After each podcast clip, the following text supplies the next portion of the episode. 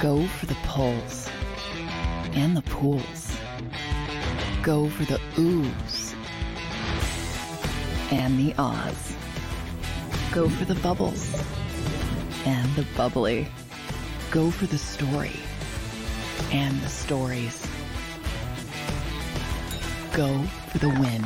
Go to Ocean Casino Resort. Book your trip at theoceanac.com.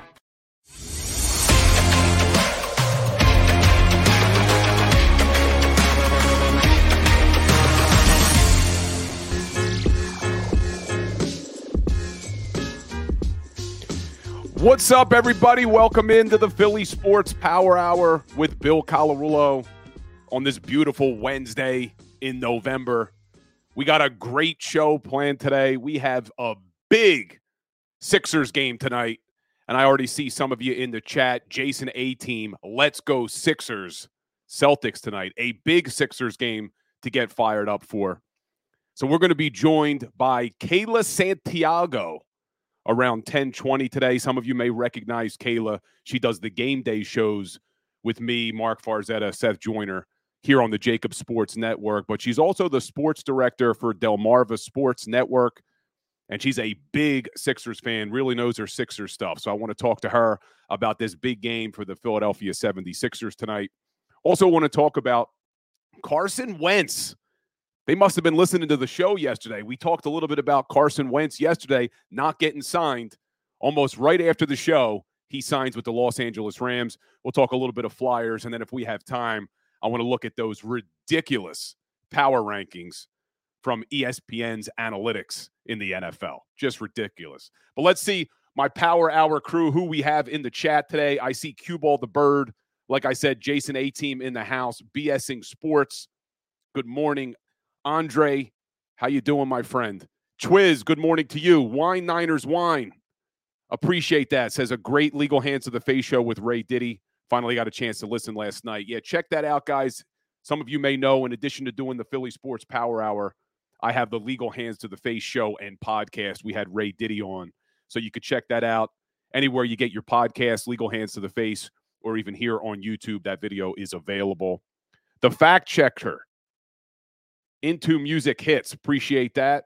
My intro music is new. We like it. Bobby Murphy, good morning to you. Tony, good morning to you. Brian Lippincott with a little Cowboys suck to start this Wednesday morning. Love it. James Jones, good morning. Andre, they're listening. I think they are listening to me. The NFL is listening to me. Man, loving all you guys checking in in the chat. Vince, good morning. Brian Davis, good morning. Decoy Gaming, Peter Doty, a killer ferret. Love it.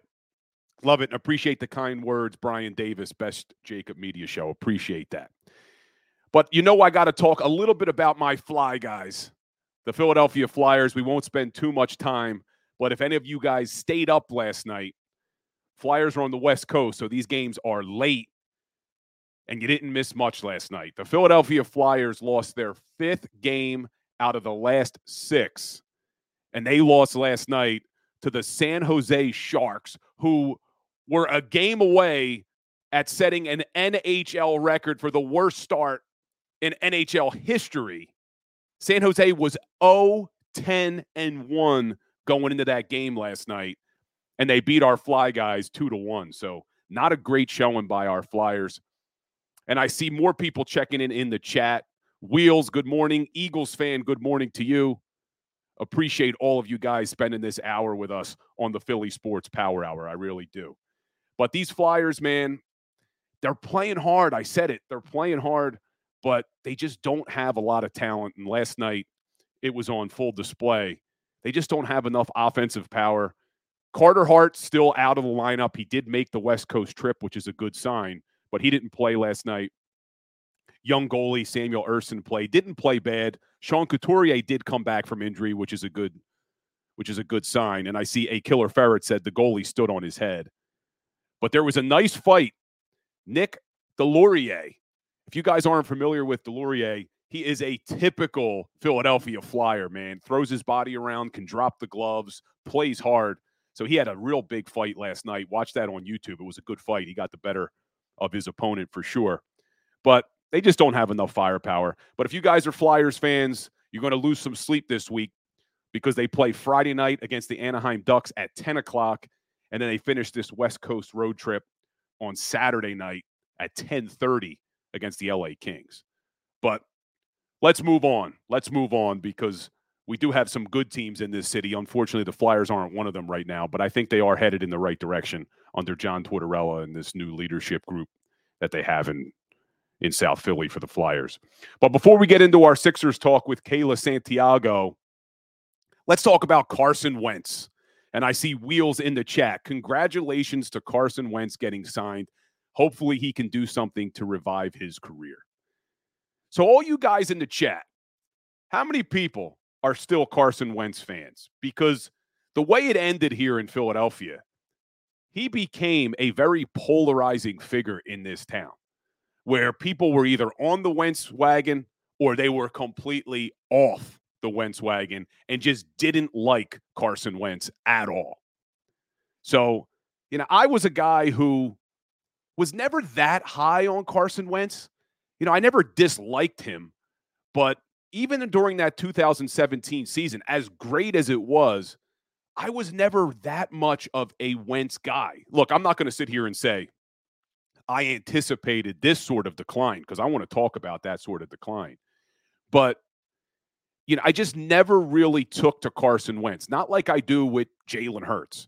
And I think Wentz was just missing that leadership factor. And you started to see it, and it started to come out of different locker rooms, first with the Eagles, then with the Colts, then with Washington, that he just wasn't really that great of a team guy. And I don't think he's a bad dude. I don't think Carson Wentz is a bad dude. But for whatever reason, he doesn't relate to his teammates on the same level that some of these other quarterbacks do. And, you know, I saw some stuff getting posted on Twitter that it was because Carson would choose to do Bible studies on Friday instead of going out with his teammates. I don't believe that's what the case was. Because you see other guys in the league are very religious guys. Kirk Cousins, a very religious guy, but yet has the ability to relate to his teammates on a different level off the field that I feel Carson Wentz was just never able to do. But you look at Carson Wentz, and it's just crazy the decline that this guy has gone through since 2017. But now he signs with the LA Rams and Sean McVay. And it's interesting how his career has come full circle because if you remember back to the 2016 draft, Sean McVay and the LA Rams had the opportunity to draft Carson Wentz, and they chose to go with Jared Goff. The LA Rams had the number one draft pick that year, and they picked Jared Goff over Carson Wentz. They eventually move on from Goff, obviously, trading him to the Detroit Lions and getting Matthew Stafford. But now they signed Carson Wentz to be Stafford's backup. Stafford was out last week. He has that thumb or finger injury, but there's reports that the Rams are hopeful he's going to return after the bye. The Rams are on a bye this week, so we may not see Carson Wentz at all. He may just serve as a backup. But it'll be interesting to see if Wentz does get any opportunity in LA because look, Stafford, he's getting up there. He's not a young guy anymore. How old is Stafford now? Probably 35. Let me see. I want to see how old Matthew Stafford is now. Yeah, he's 35 years old. So he'll be 36 this February. Now, quarterbacks can obviously play a lot longer than other position players, but how much more does Stafford have left? And what's Stafford's contract with the Rams? I'm going to take a look at that too. How many years does Stafford have left on that contract? Okay, looks like there's a potential out in 2026 in that deal. So he's there for a couple more years. Stafford's making He's a $20 million cap hit this year. Wow. It balloons to a $49.5 million cap hit in 24, a $50 million and a half cap hit in 25. So don't be surprised if they try to restructure that deal. He signed a four year, $160 million contract. But they're not going to be able to move on from him because in 24, there would be a dead cap of 86 and a half million in 25 a dead cap hit of 37. So Stafford's there to stay. So hopefully he can stay healthy. So we'll see. I see James Jones in the chat saying Stafford's nearly done, but unless he voluntarily chooses to be done, it looks like Matthew Stafford's in LA for at least the next two seasons.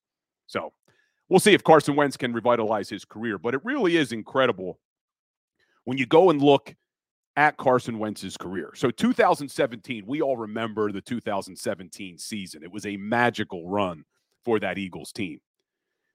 But Carson Wentz plays 13 games that year, goes 11 and 2, throws for 33 touchdowns and only 7 interceptions.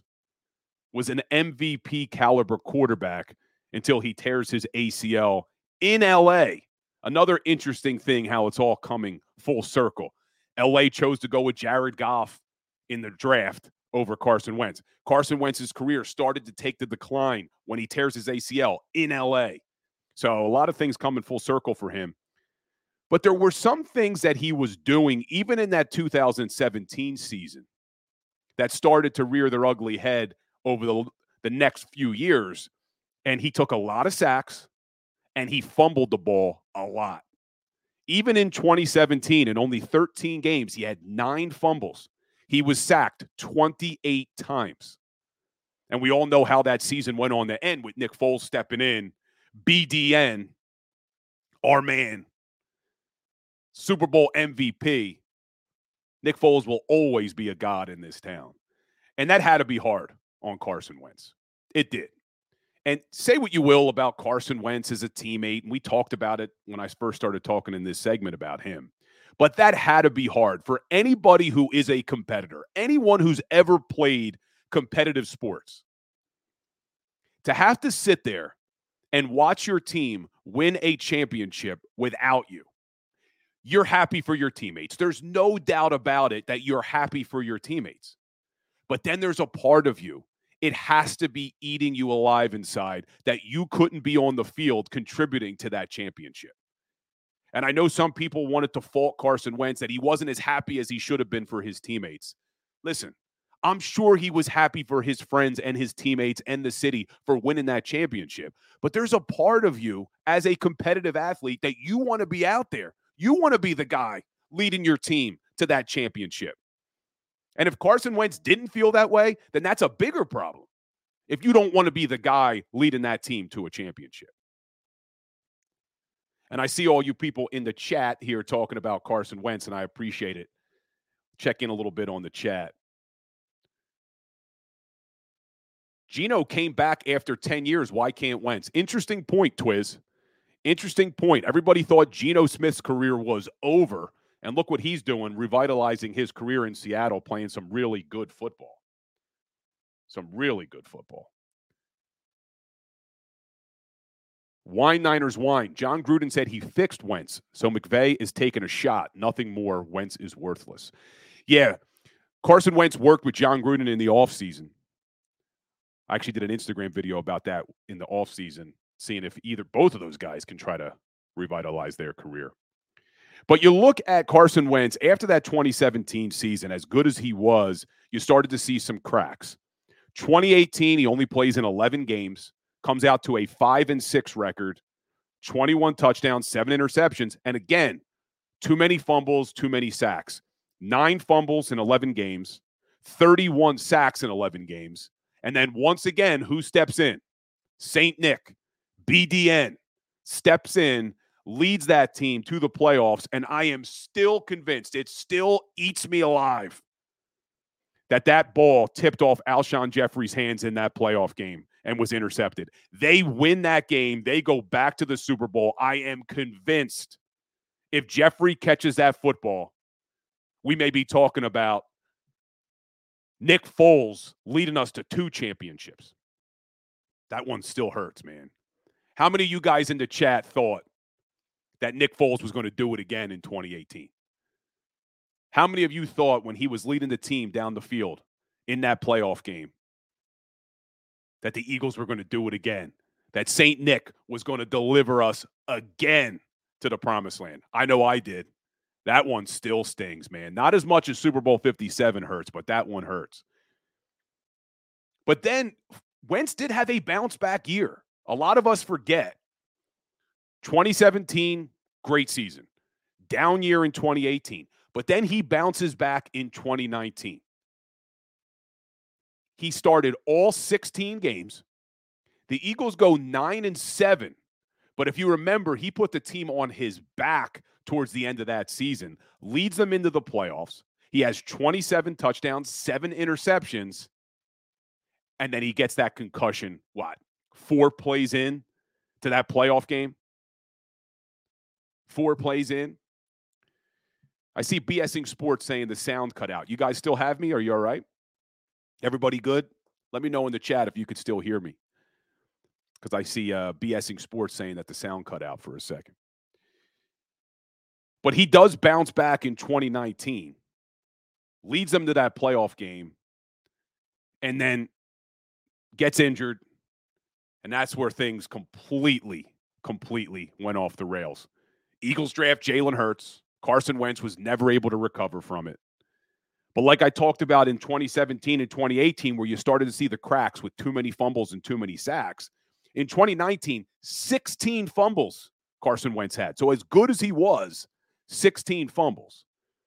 And again, 37 sacks. But 2020 was by far the worst that he ever looked in an Eagles uniform.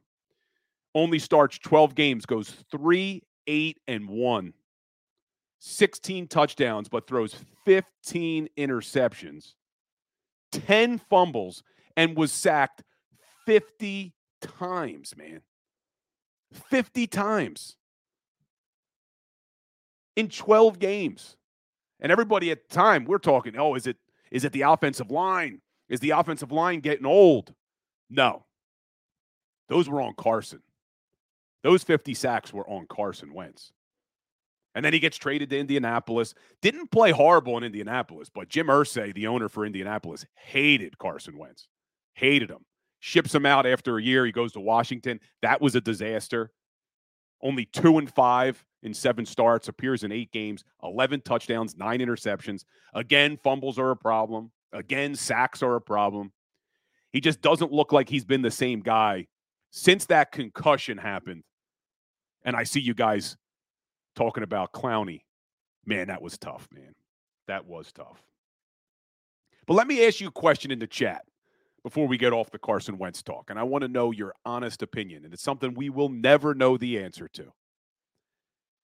I know we don't win that Super Bowl in 2017 without Carson Wentz having an unbelievable 13 games to start that regular season. But if Carson Wentz didn't get hurt do you think the Philadelphia Eagles win Super Bowl 52?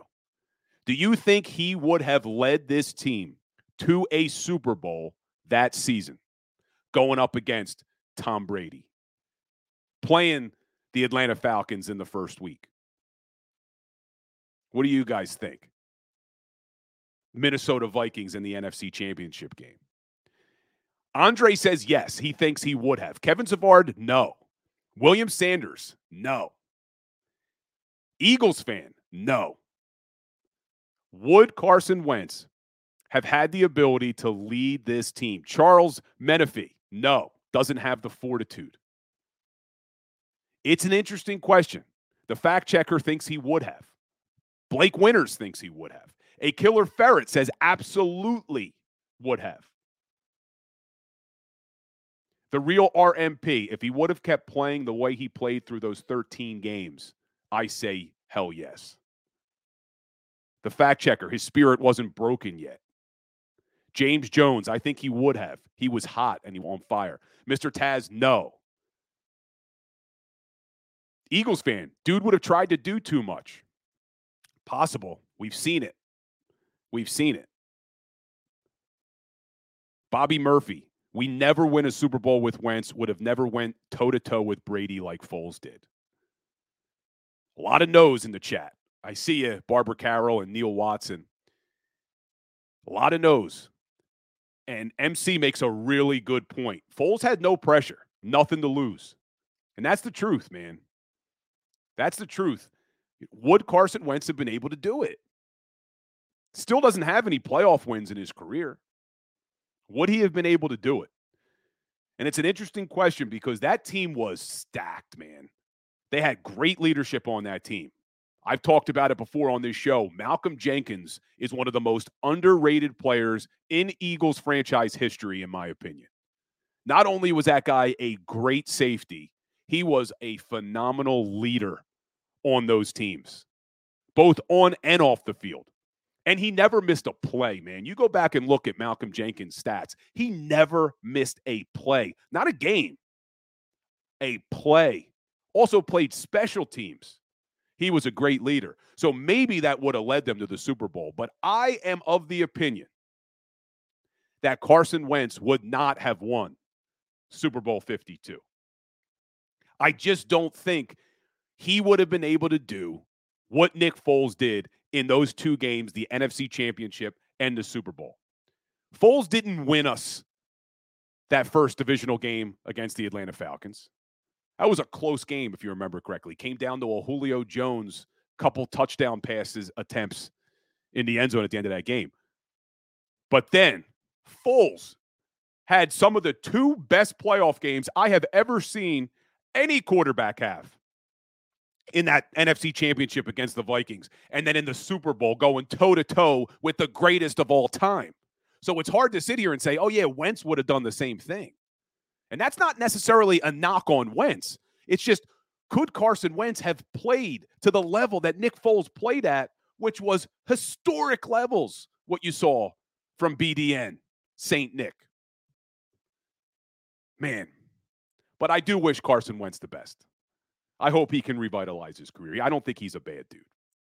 But we're going to take a quick break. And we get back, we are going to be joined by Kayla Santiago. And we're going to switch gears a little bit and talk about our 76ers who got a big game tonight against the Boston Celtics. Stay tuned, guys.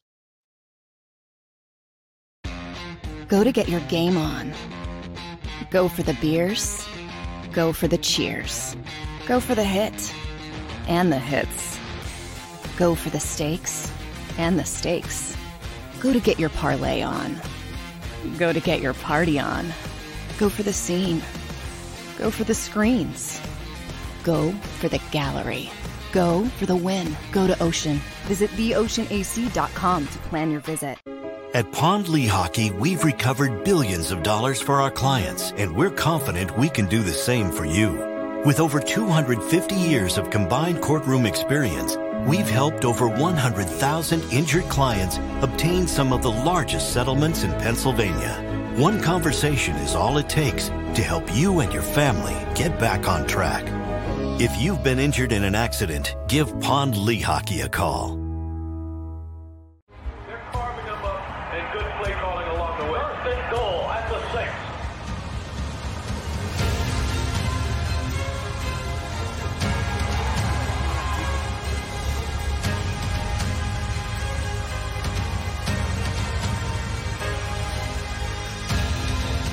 Field of life, First Trust Bank is there for you. Champions on three. One, two, three. Because Philadelphia dreams deserve a Philadelphia bank.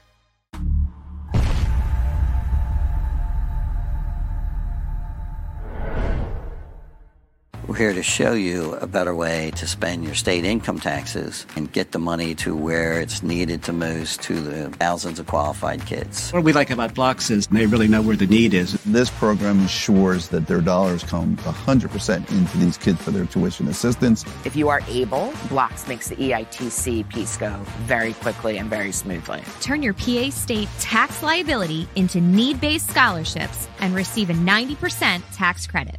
Since 1977, it's always been about you, the community, at Rafferty Subaru. And through the Subaru Love Promise, we prove we care by supporting charities like So Good Now. So Good Now helps kids in under resourced areas by connecting them with student athletes to serve as mentors. We remove barriers so athletes can help youth in the corners of our communities where light and love are needed most. When you choose Rafferty Subaru, you help organizations like So Good Now. Do you stream on a Roku, Fire Stick, Google TV, or Apple TV? Now you can watch 6ABC 24 7 with the 6ABC Philadelphia streaming app. And the big story on Action News? Search 6ABC Philadelphia and start streaming today. E A G L E S. Eagles.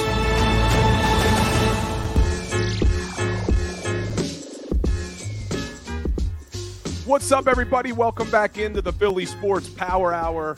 And we're excited to welcome for the first time to the Power Hour, Kayla Santiago. What's up, Kayla?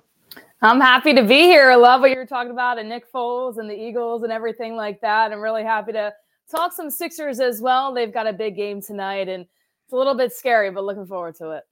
Yeah, it should be a good one. It should be a good one. And for those of you who don't recognize Kayla, she does the game day shows here on the JAKIB Sports Network down at the Ocean Casino with me, Farzy, Mike Missanelli, Derrick Gunn, Seth Joyner, John McMullen does a great job. She's also the sports director for Delmarva Sports Network and really knows her Sixers. So we want to bring her on to talk Sixers. But before we do, since you caught the end of my little rant about Carson Wentz and Nick Foles, let's get Kayla Santiago's opinion do the Philadelphia Eagles win Super Bowl 52 if Carson Wentz never gets hurt?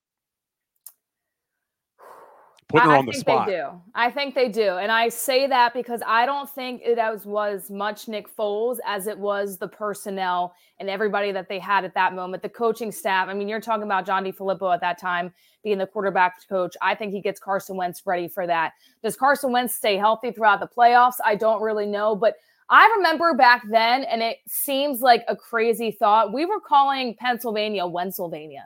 I mean, everybody was on board with this guy. He was playing at an MVP level. Do I think it would have been a shootout in the Super Bowl? No, I think it would have been more of a defensive battle, and they would have shifted their gears other ways because I think Nick Foles was just better suited up for that shootout with Tom Brady. But I honestly do. I think the fact that Nick Foles was able to get it done, though, was absolutely just insane, and you couldn't have written it up any better. Yeah, I was lucky enough to be in the building in Minnesota for that Super Bowl, and it was definitely my greatest memory as a sports fan. It was pretty awesome. Pretty awesome. But let's switch gears because another awesome thing that's going on is our 76ers have won five straight games. They look like they are fun to watch. Love this Nick Nurse system. But what's impressed you the most over this five straight win stretch?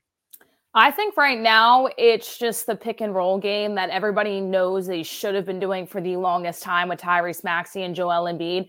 I think the biggest thing is if you look at Tyrese Maxey right now, he's more of like a silent assassin. We used to call Tobias Harris that, but Tyrese Maxey, I look at the stat sheet after the last game, I'm like, this guy's got 22 points because Joel had 48 against the Wizards. I get that it was the Wizards, but this guy is willing to do so many different things, and it just depends on the matchups. And I think that's what Nick Nurse is really, really doing and saying, okay, well, Joel Embiid, you're going to have your night because they're a little bit small down low. And if they got some power down there, you're going to be the one, Tyrese Maxey, that's going to have to go off. Also, I mentioned the depth before.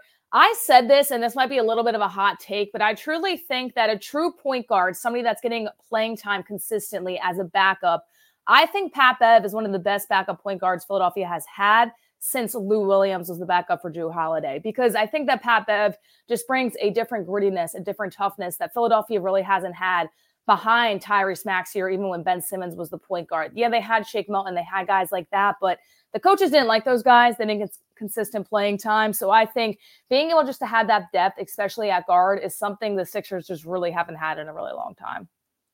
You definitely have a lot of good depth on this team. And we talked about Tobias Harris briefly. He looks like he's playing some of the best basketball he's played in the last couple seasons. I think there's no pressure on him at this point. And I understand that everybody's like, Tobias Harris has to be this fantastic player. He's on a max contract. That's not Tobias Harris. He's a very good role player and he can elevate, but he's never going to be a superstar like Joel Embiid or possibly a Tyrese Maxey someday as well. I think Tobias Harris right now, he just doesn't feel the pressure. He's able to ball out. And I think he really likes Nick Nurse's system. I don't know if Joel Embiid loves the system because he constantly has them running up and down the court. And we know Joel loves to sometimes just stay down low. But I think Toby is really, really enjoying Nick Nurse right now. I think a lot better than Doc Rivers, to be honest yeah, this team has been a lot more fun to watch. I know it's early in the season, but how many times were we just yelling at the TV, watching some of the decisions Doc Rivers was making over the last couple of years? And God forbid you questioned him after a game. I mean, that was the the worst part of it all. Is just he was a little pompous at times. But let's go back to a couple of weeks ago when they finally make the trade in the middle of the night, getting rid of James Harden. If you're not following Kayla Santiago, check her out on all social media platforms. But she posted a video to her TikTok real early in the morning celebrating the trade of James Harden. What are your thoughts about that trade? Well, it's actually crazy because that night I had a dream about me yelling at James Harden, and I'm not making this up that he didn't do anything to help out the Sixers. And then I wake up in the morning and a trade happens with James Harden. Listen, it's what I expected, but I don't think that Daryl Morey is done just yet. I expected them not to get a lot back for one, because just the mass of the contract, no team's going to really want that. And what James Harden has done consistently, he's never going to be Houston Rockets James Harden again. He had a problem with the Nets, he had a problem with Philadelphia. And now he's probably going to have a problem with the Clippers. If you think that system's going to work out with Paul George, Kawhi Leonard, and Russell Westbrook, I think you're absolutely crazy because those guys are not going to be able to play more than 20 games together. But I like the pieces that we got back. I think for once the Sixers have guys that can really surround this team that are going to be very good. Nick Batum, the other night, he played really well on his first game back, the first time he played for the Philadelphia 76ers. If Tyrese Maxey can step up to the level that everybody wants him on, I think this team will be okay. And the one thing I like about it is because there's no second quote unquote superstar right now, is there's no expectations. You don't have a Dame Lillard and a Giannis. You don't have a Jayson Tatum and a Jaylen Brown. You have Joel Embiid and Tyrese Maxey, who people are hoping that will elevate just a little bit. So I like it. I like the trade. I like the pieces that they got back. I wouldn't be surprised though if Daryl Morey probably turns those pieces a little bit. Zach LaVine comes to my mind. He's the first guy that I would like the Sixers to have if he uses RoCo and those other pieces to get a piece like that for Philadelphia. See, I told you guys, Kayla knows her Sixers. So we're going to be bringing her on a lot this year to talk about the 76ers, and hopefully it's going to be all good things to come. Now, you mentioned you're hoping he can turn that into something. Do you think we'll see a move soon, or do you think this is something that we're going to wait to get closer to the trade deadline before Morey makes another move? I think trade deadline because I want to think that they want to see how Tyrese Maxey is going to develop. Is he going to get hurt? Is he going to truly be Joel Embiid's secondhand man? Because the thing about Tyrese Maxey is his ego is nowhere. You look at a guy like Ben Simmons and James Harden. If they don't want to play, they don't want to play. Tyrese Maxey is a guy that's going to give you 110% every single time that he goes out on the court. So how much can he elevate this year and how much can he make him and Joel kind of that superstar duo? I think that Daryl Morey wants to see just a little bit more of that. And I think now that Nick Nurse is in the process and is with this team and the head coach, I think Daryl Morey is just going to sit on it just for a little bit, see how this develops. But at the end of the day, their goal is to get past the second round, hopefully, I would think. So I think sometimes you may need bigger pieces to compete with the Dames, the Jayson Tatums, the Jaylen Browns, and Giannis. I think they're going to wait a little bit, though. Don't expect it to happen right now. I think the trade deadline for Philadelphia is going to be crazy this year. That's what I'm expecting. And they finally have some assets and some room to do something because after they made that deal for Harden, we we had no flexibility. They couldn't do they couldn't get in the conversation for any players that were becoming available. But guys, I see you in the chat. I see everybody enjoying Kayla's segment here. So smash that like button for us, hit that share button. The more Philadelphia sports fans we can reach, the better.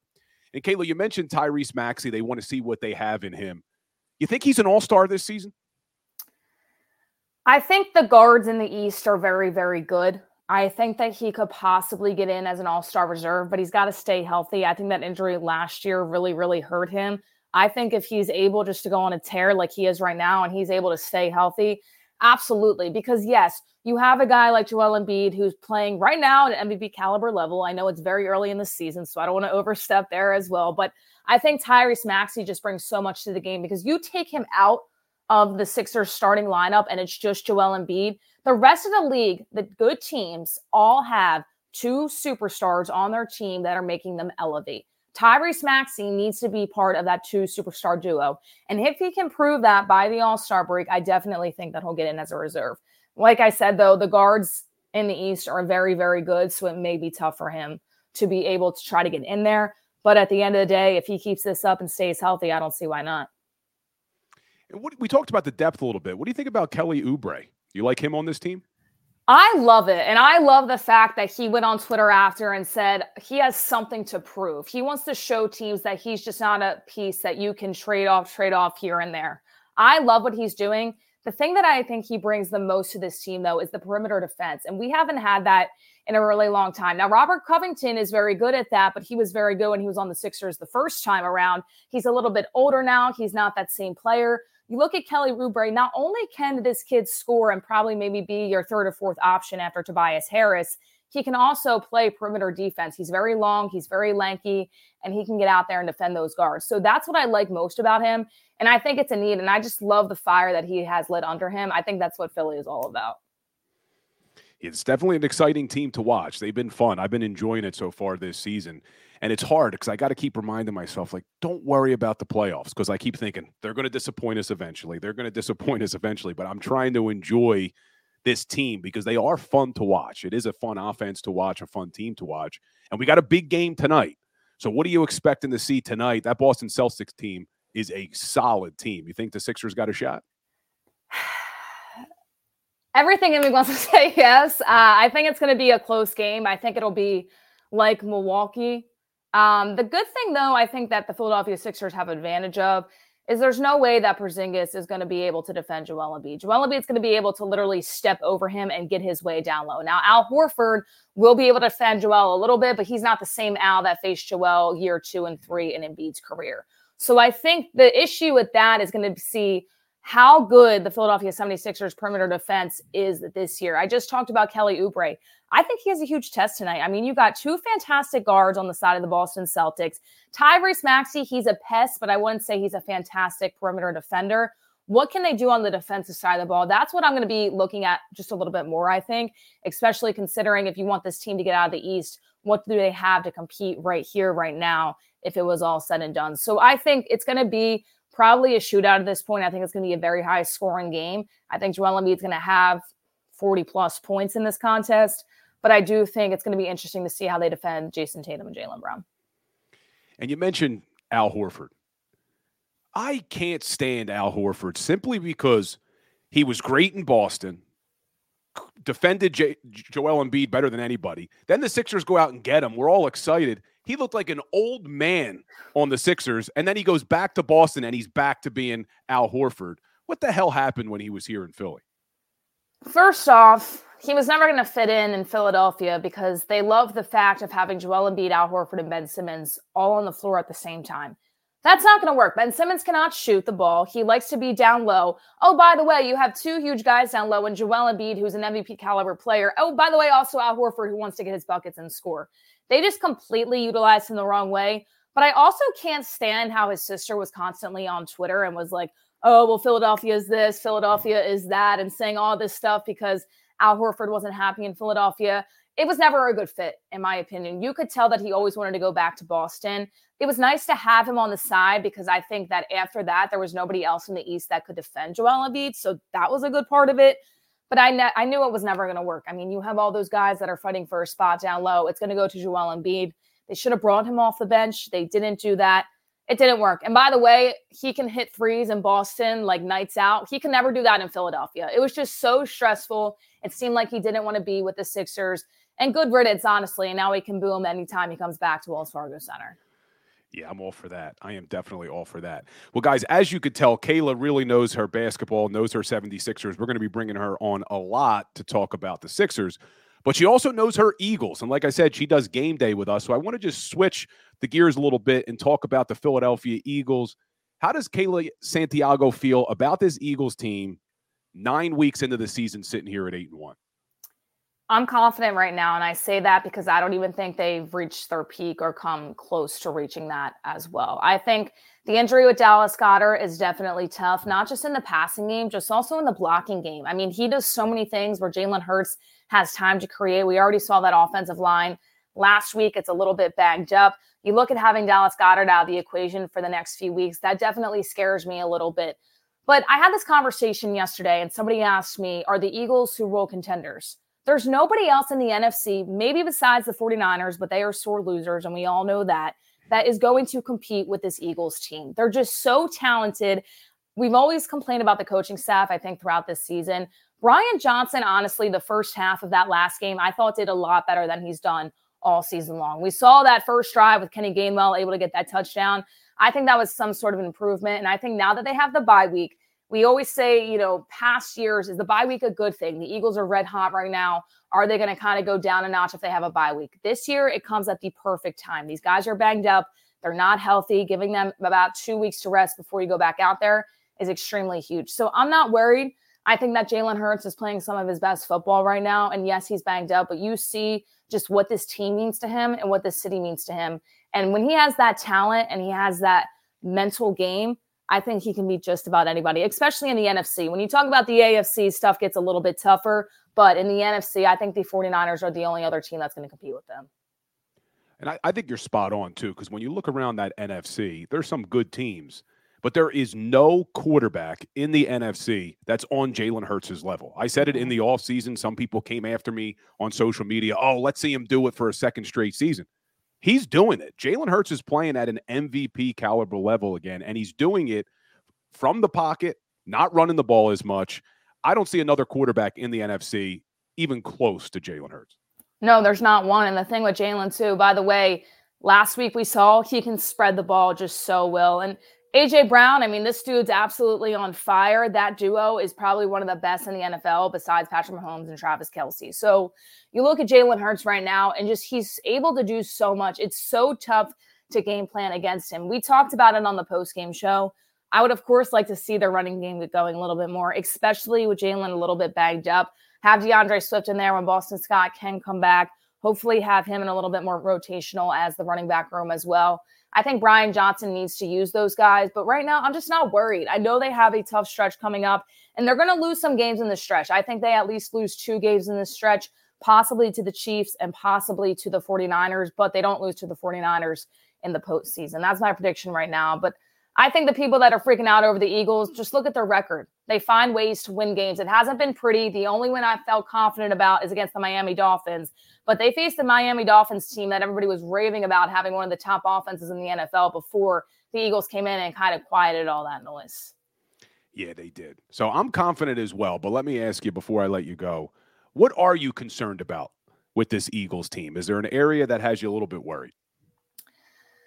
Definitely just a lack of run game. And I'm more worried about that because we've seen how much Jalen Hurts has gotten banged up. And if you're going to utilize him on the run so much, that knee is definitely going to be a nagging injury. Now, they're not open about talking about it. We don't really know what's going on, but it's football. You're going to get hit hard. You're going to be in situations you don't want to be in. And the last thing that you see is you don't want Jalen Hurts to get hurt. So I think the run game needs to get a little bit better. Now, I know everybody's talking about the secondary, and I completely understand it, but I don't think that James Bradberry and Darius Slay are going to have many more games that they had last week. Sean Desai throughout the season also has been very good at halftime adjustments. We haven't seen that in the last two games, though, and that's definitely a worry right now. But I think if you stick with your linebackers and Morrow and Cunningham, and you have these young guys to keep on going throughout the season, they're going to gain more experience. They're going to face tough tasks. But I think right now, I think the secondary will be okay. Sean Desai is not Jonathan Gannon, and I think that's a plus for Philadelphia. Yeah, you're not kidding. Kayla, thank you for your time. Enjoy the bye week. We don't have to be down in Atlantic City this weekend. So, you doing anything good this weekend?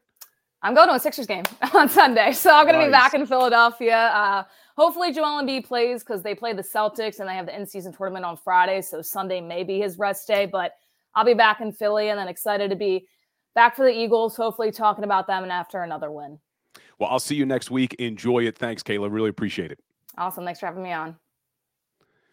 There's Kayla Santiago. I told you guys, she really knows her stuff. She does a great job both with football, basketball, knows baseball too. So we're going to have Kayla on a lot talking 76ers and Philadelphia Eagles and really all things Philadelphia sports. But guys, we're going to take a quick break and we come back. We'll finish up the show. I want to take a look at these ridiculous ESPN analytic power rankings. Stay tuned, guys. Go to get your game on. Go for the beers. Go for the cheers. Go for the hit and the hits. Go for the stakes and the stakes. Go to get your parlay on. Go to get your party on. Go for the scene. Go for the screens. Go for the gallery. Go for the win. Go to Ocean. Visit theoceanac.com to plan your visit. At Pond Lehocky, we've recovered billions of dollars for our clients, and we're confident we can do the same for you.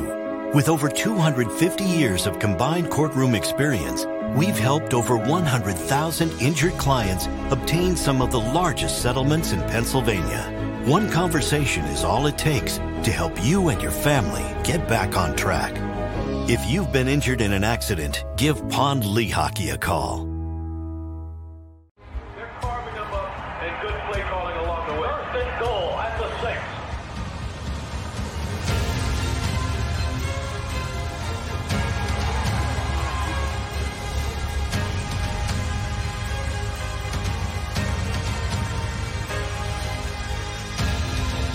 Field of life, First Trust Bank is there for you.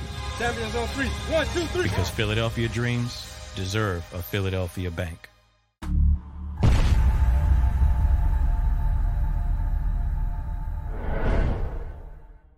Here to show you a better way to spend your state income taxes and get the money to where it's needed to most to the thousands of qualified kids. What we like about BLOCS is they really know where the need is. This program ensures that their dollars come 100% into these kids for their tuition assistance. If you are able, BLOCS makes the EITC piece go very quickly and very smoothly. Turn your PA State tax liability into need based scholarships and receive a 90% tax credit.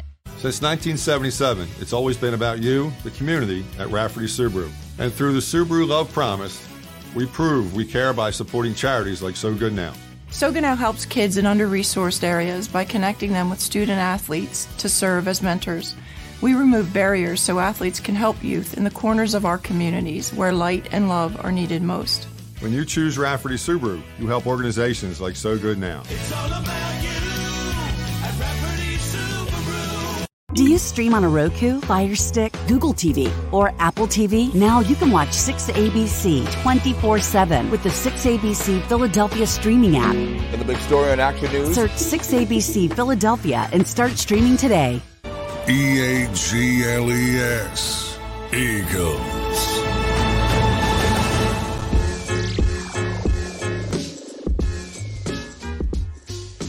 What's up, everybody? Welcome back into the Philly Sports Power Hour. I appreciate all you guys here in the chat. I see you all talking. You all enjoyed Kayla Santiago. She does a great job. Smash that like button for me if you can. I see a lot of you here, but not seeing a lot of likes. So get that likes up, guys. Get that like button up and hit that share button too if you're feeling up to it. More Philadelphia sports fans we could reach, the better. I also see you talking in the chat about this ridiculous NBA in season tournament. And I think it is absolutely ridiculous. But the reason they need to do it is because everyone knows the regular season in the NBA doesn't mean much.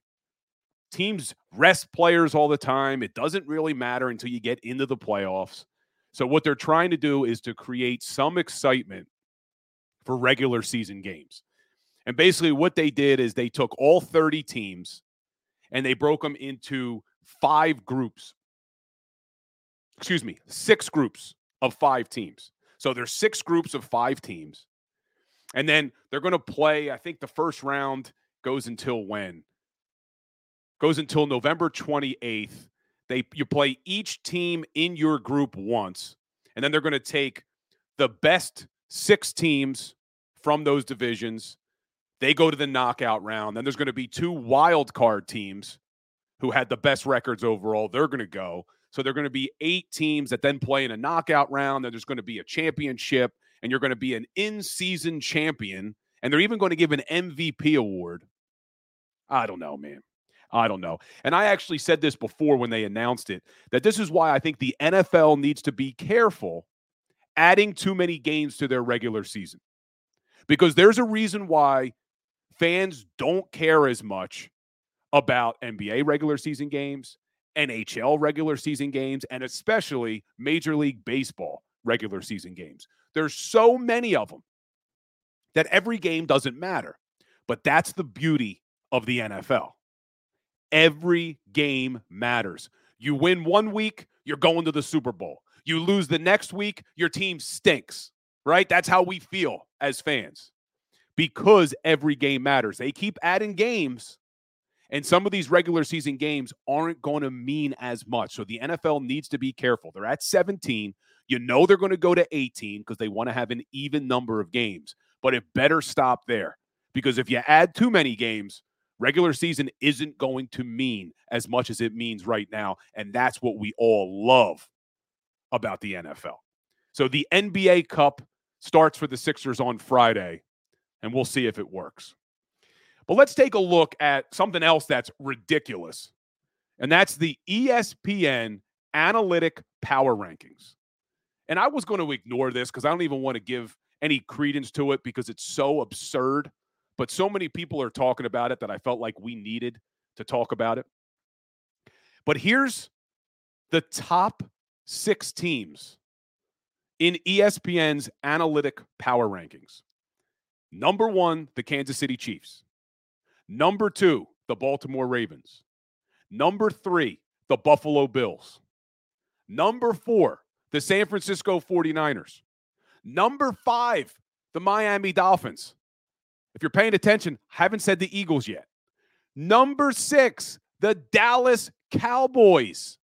And then at number seven are Philadelphia Eagles.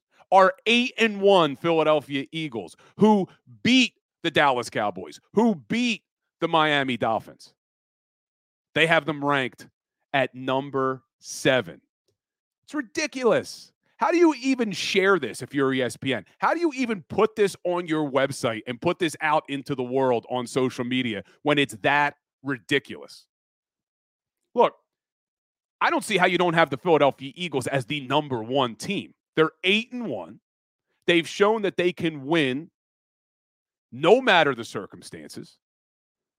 And they got them at number seven. And they have two teams that they beat above them. And I see Wine Niners Wine. You may be right, man. He says, Bill, do you ever think they do that just to get people talking about ESPN? Yeah, you're probably right. And I'm I'm falling right into the trap here on the Power Hour talking about the ridiculous rankings. And I didn't want to because I didn't want to fall into the trap. But there's too many people hitting me up on Instagram and Twitter saying, "Hey, did you see ESPN's ranking?" So I felt the need and the obligation to talk about it. But you're probably 1000% right. They put out these ridiculous rankings just to get idiots like me talking about it. I see King Debat Superfan. King Dingbat, excuse me, King Dingbat Superfan asking, what do I think of Quez coming back?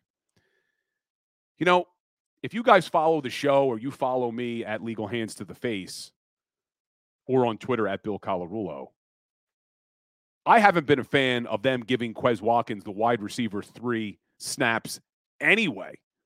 Even before the Eagles signed Julio Jones, I felt that Olamide Zaccheaus earned that spot. When Zaccheaus has been given opportunities, he's delivered. Had another big catch on Sunday against the Cowboys. And you saw what Julio Jones can do. Had a great red zone touchdown two weeks ago. So I don't think that Quez should just immediately be given his job back. I think that you have better options with Julio Jones and Olamide Zaccheaus. And I've talked about it before. I've given you guys the stats before. I'm sick of hearing about how Quez Watkins' speed opens things up for the offense. I think that is an excuse that is made for his lack of production. Because I've given you the stats we have seen his average yards per catch drop significantly. I'm not talking about how many yards he has or how many catches he has. I'm talking about his average yards per catch. If he had the speed that was blowing the lid off of a defense, that was opening things up underneath, you wouldn't see that yards per catch drop to about 10 yards per catch. It should be up near 15 yards per catch where it used to be. It's dropped significantly. His speed means nothing to me. And these other receivers, yeah, is Quez faster than them? Sure. But he's not so much faster than them that to me, it makes a difference. So I would stick with Olamide Zaccheaus and Julio Jones. And I see King Dimbat agrees with me. Appreciate that. Jason A team. Oz is more of a slot guy anyway. Quez is a flanker on most teams. Dank Kelly Green Burrito agrees. Exactly. His speed means nothing. But guys, really appreciate all of you in the chat, man. I love that you guys engage. I know some of you have said on other shows they, they don't engage with the chat. Well, I love engaging with the chat. So keep the comments coming, keep the questions coming. Absolutely love it. I want you guys to be a part of the Philly Sports Power Hour. This is our show, not my show, our show. So keep engaging in the chat, and I'll try to read as much as I can and as many comments as I can. But before we get into today in sports history, like we do, I want to hit you with a little Philadelphia Eagles trivia. So I put this on my Instagram. So if you follow me on Instagram, you're already going to know the answer. So keep your mouth shut in the chat if you cheated and saw my video on Instagram. But we saw Jalen Hurts past Randall Cunningham for the most rushing touchdowns by a quarterback in Philadelphia Eagles franchise history. Jalen Hurts now has 33 rushing touchdowns. Randall Cunningham had 32. But although Jalen Hurts has the most rushing touchdowns by a quarterback, he's number five all time for all players in Philadelphia Eagles franchise history. Who knows who the other four are? And I'll even take if you know who the number one is. So you have Jalen Hurts with 33. That puts him fifth overall in Philadelphia Eagles franchise history. Who rounds out the top five? Who are the other four players with the most rushing touchdowns in Eagles history? Let me see you guys in the chat. Anybody know? I did this on my Legal Hands to the Face show on Monday as well. So anyone who was there may know the answer. What do we got here? Tyler Connor says McNabb and Vic. No, no, no. I'm talking all players. So Jalen Hurts leads quarterbacks. He's number one, but he's number five overall for all players. So who has the other four? And they are not quarterbacks. So I see the real zeal says Shady. Shady's in there, but he's not number one. Dank Kelly Green Burrito, wrong answers only, gives us Josh Adams, Bryce Brown, Wendell Smallwood, and Correll Buckhalter. Yo, don't be talking smack on Correll. I liked Buckhalter. He was a nice change of pace back with B West. BSing Sports says Van Buren, and that is number one. Steve Van Buren, number one with 69 rushing touchdowns, number one in franchise history. Jim G with B West. Brian Westbrook is number four all time with 37. The Real Zeal throws us a Shady McCoy. Shady McCoy is number three Who's number two? It's not Deuce. Jason A team gets it. Wilbert Montgomery. So for rushing touchdowns, and I see some of you throwing receivers out, this is rushing touchdowns only. Number one in franchise history, Steve Van Buren with 69 rushing touchdowns. Wilbert Montgomery, number two with 45 rushing touchdowns. LeSean McCoy, one behind Montgomery with 44. Westbrook with 37. And then there's Jalen fifth all time in franchise history with 33. And if Jalen stays healthy, he will break the franchise record for most rushing touchdowns. So we see he's 36 rushing touchdowns behind Van Buren, but he's averaging 13 rushing touchdowns a year. He had 13 last year. He's on pace for 13 this year. If he stays healthy, he will break that record. And you think about Jalen Hurts being in the top five in really two and a half seasons as a starter is pretty incredible. Pretty damn incredible. So let's end our show like we do every single day with a little today in sports history. And like I've told you before, it's not always easy to find things that happened today in sports. But on November 8th, 1951, New York Yankees catcher Yogi Berra won the first of his three MVP awards. And I like Yogi Berra, even though I'm not a huge Yankees fan, big Phillies fan. I always like Yogi Berra. He had some great quotes. It's deja vu all over again, was one of Yogi Berra's quotes. But he won his first MVP November 8th, 1951, and then deja vu all over again. He won it two more times. But guys, appreciate every single one of you here in the chat. We will be back again tomorrow, 10 o'clock on the Power Hour. And Thursdays, who knows what Thursdays are? There are Farzi on Thursdays, Thursdays with Farzi, whatever you want to call it. Mark Farzetta will be joining the show tomorrow at 10 o'clock. We'll talk a little Sixers, a little Eagles. Big Sixers game tonight. So we'll talk about that tomorrow on how they fare against this Boston Celtics team. But appreciate every one of you guys. Smash that like button on the way out. And I'll see you tomorrow, 10 o'clock. As always, guys, go birds. Go for the polls and the pools. Go for the oohs and the ahs. Go for the bubbles and the bubbly. Go for the story and the stories. Go for the win. Go to Ocean Casino Resort. Book your trip at theoceanac.com.